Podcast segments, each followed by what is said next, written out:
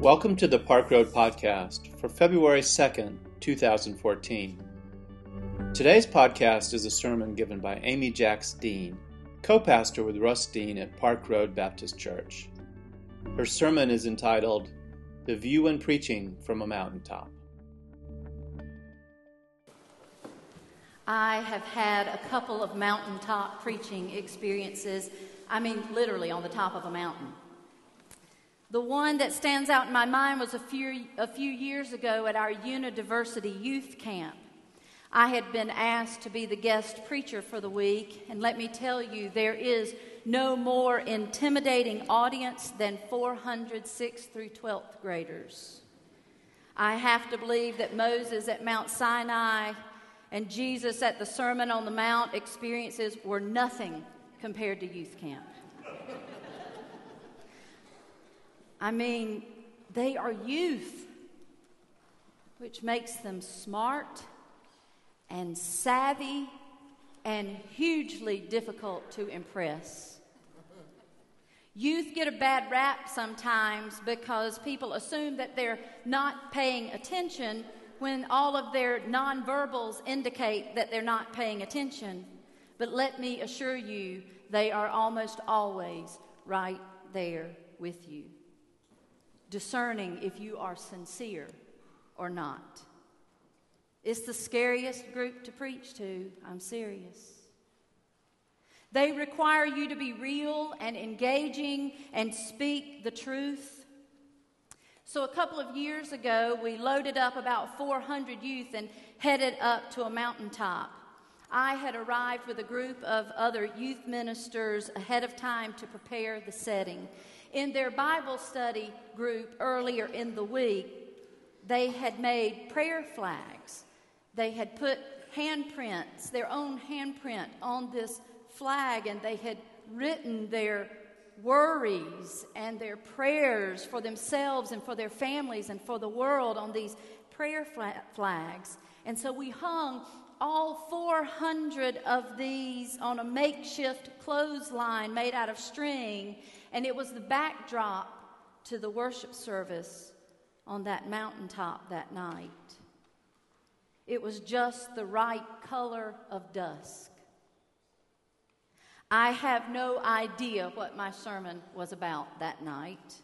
I'm pretty sure it had something to do with Jacob because that was the theme of the whole week. But I remember none of the content of that sermon. I just remember turning to those prayer flags and telling the youth to look at their prayers blowing across the mountainside. I remember telling them that it was as if their prayers were being blown by the Spirit of God across the whole land. We could see it happening right before our very eyes. I really have no idea how powerful the moment was for you all but I can speak to my experience from preaching with this view from a mountaintop. The prayers of 400 teenagers wafting across the Blue Ridge Mountains.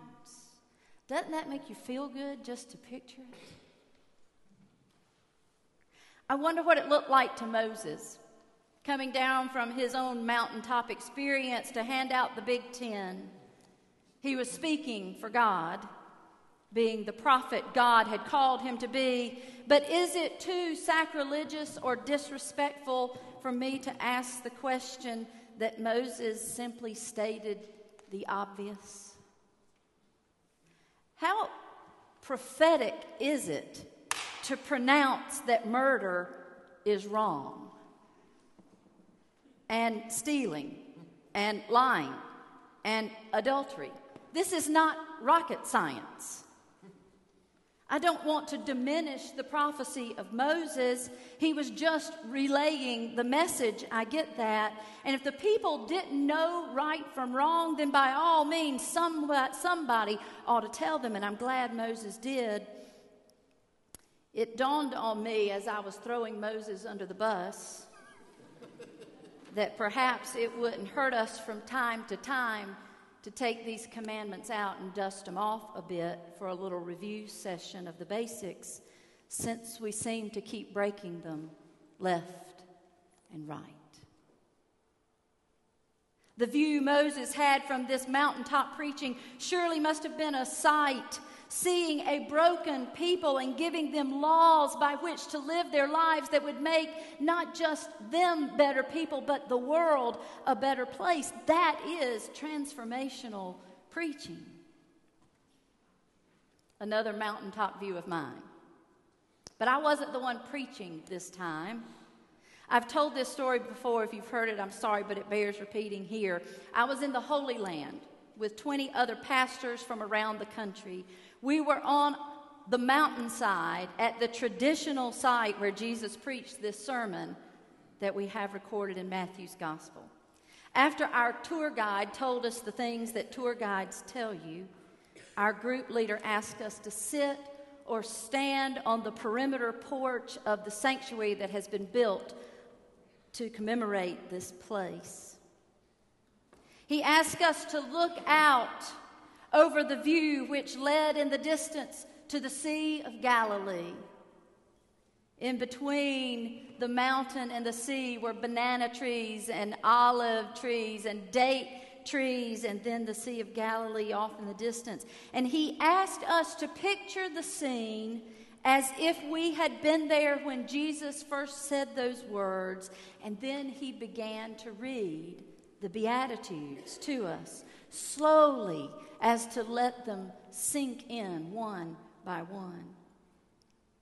It was when he got to the one, Blessed are those who mourn, for they shall be comforted, that tears started to roll down my face.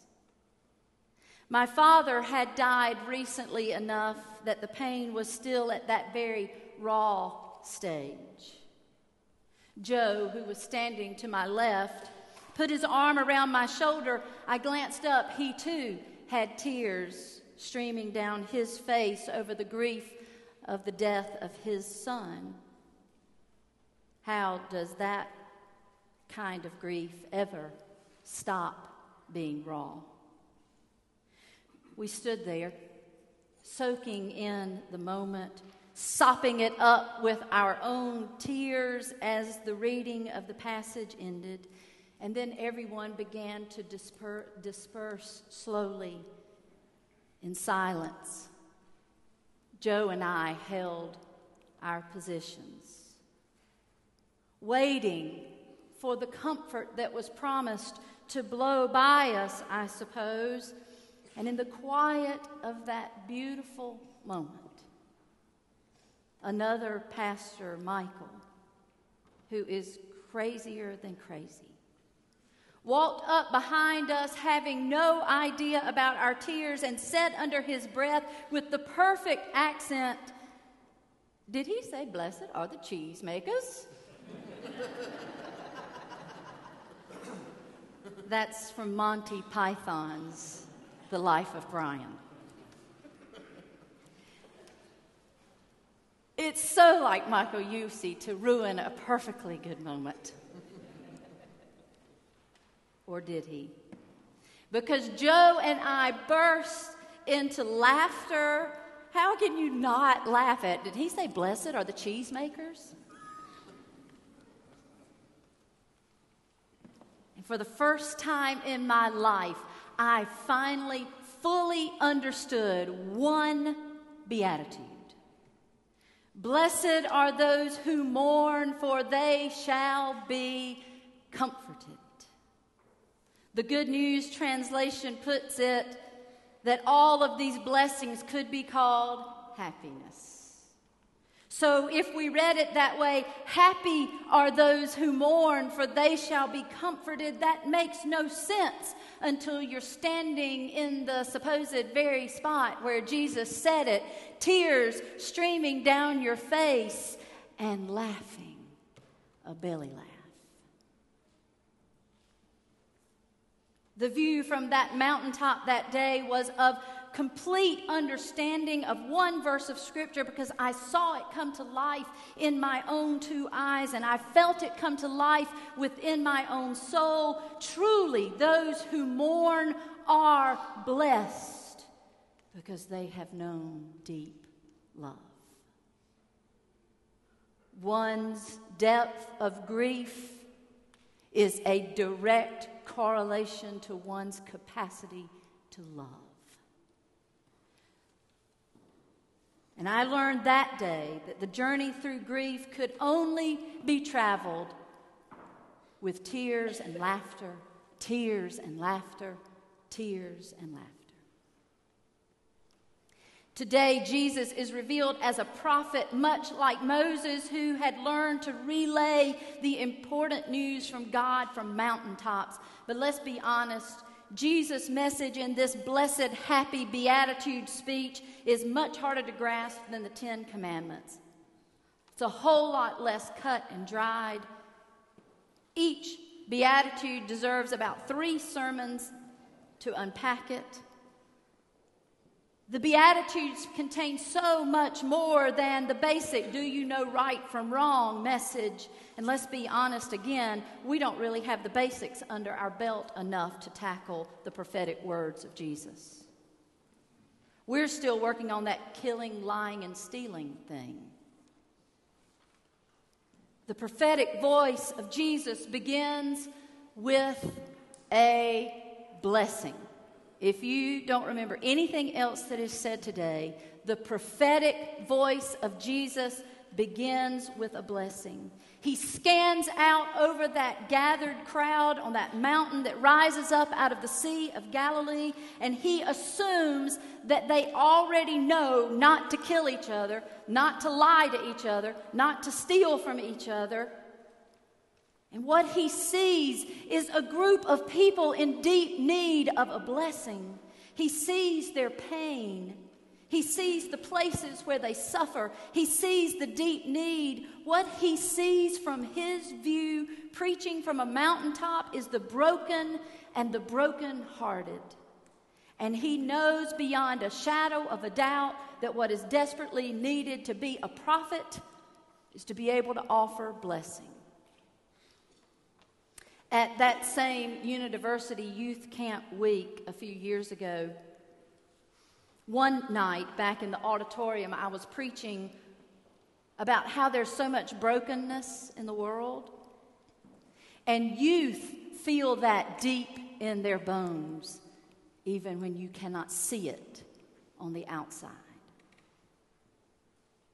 The bullying, the mean girls, the eating disorders, the stress of a competitive culture that has gotten out of control about sports and academics and music, you name it. The competition is out of control. The divorces that they live through, the human trafficking, the death of loved ones, the cutting the addictions that they watch in their own households that they begin to practice themselves. And then we wonder what's wrong with the teenagers today?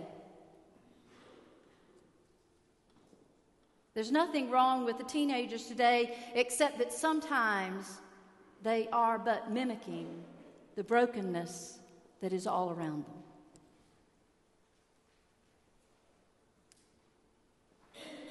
And that night, I named all of those things and more out loud to them. And you could have heard a pin drop because I was naming their broken places and they knew it. And I said, when you're broken, you need a blessing. And somehow that phrase kind of stuck and took hold for that week. When you are broken, you need a blessing. And I said to them, ministers and, and adults are standing all around this auditorium, and I want to invite you, if you are broken and just need a blessing, to go to one of them right now. And instantly, probably 357 of the 400 got up and went to receive a blessing. I think that was Jesus' prophetic message in the Beatitudes. When you are broken, you need a blessing. So I stand here with this particular view today from this particular mountaintop to preach a prophetic word. When you are broken, and I can see it all around the room, I'm not going to call your name or tell your story. But when you are broken, you need a blessing. And if you want to be a prophet like Jesus, you will believe in the power to practice blessing. My friend Joy Jordan Lake wrote a book entitled Why Jesus Makes Me Nervous. I've actually taught it to two different Sunday school classes at the church a couple of years ago. Why Jesus Makes Me Nervous and one of her chapters is entitled Blessedness. How could blessedness make you nervous about Jesus? And then she writes her own Beatitudes. Blessed, says the gospel writer, quoting the baby born in the cow barn who grows up to be Jesus, blessed are the poor, blessed. Blessed are those of you out there who don't know how you'll buy groceries this month. Blessed are you who scrape together the dollars and dimes to take a feverish child to the doctor.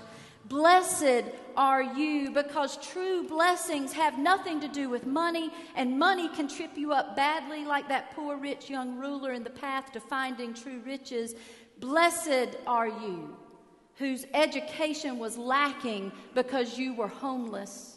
Blessed are you who runs bases with a pronounced limp, for you will teach others about real power and strength. Blessed are you when your appearance has caused wrong assumptions. Blessed when, because of your skin color and the fact that today you wore jeans, the hospital patients assumed you were the maid instead of the surgeon. Blessed when the chair of the board assumes that because you're a woman, you couldn't do the job. Blessed. Because God sees, God cringes, God weeps, God balls up a fist with you, and God lowers the gavel and calls you blessed. The most broken ones might just be the most blessed one. She goes on to say, because God has shown up in flesh in a way that announced with one heck of a public address system that if there's any partisanship in the heavenly realm, it's on the side of the crowd who is misunderstood, who never yet got their fair share, but they will. My prayer for you this week is that if you are broken, you will call me and say, I need a blessing.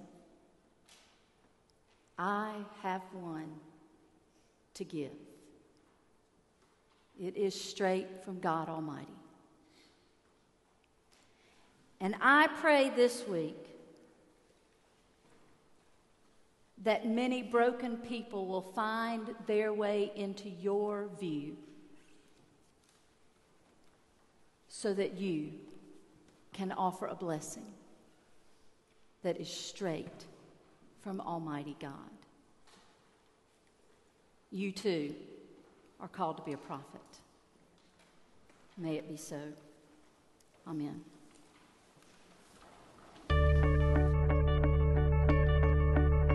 Thanks for listening today. We invite you to learn more about Park Road at parkroadbaptist.org. Park Road is a progressive faith community located in Charlotte, North Carolina, encouraging independent thought, community service, social justice, and interfaith understanding. Grace and peace to you.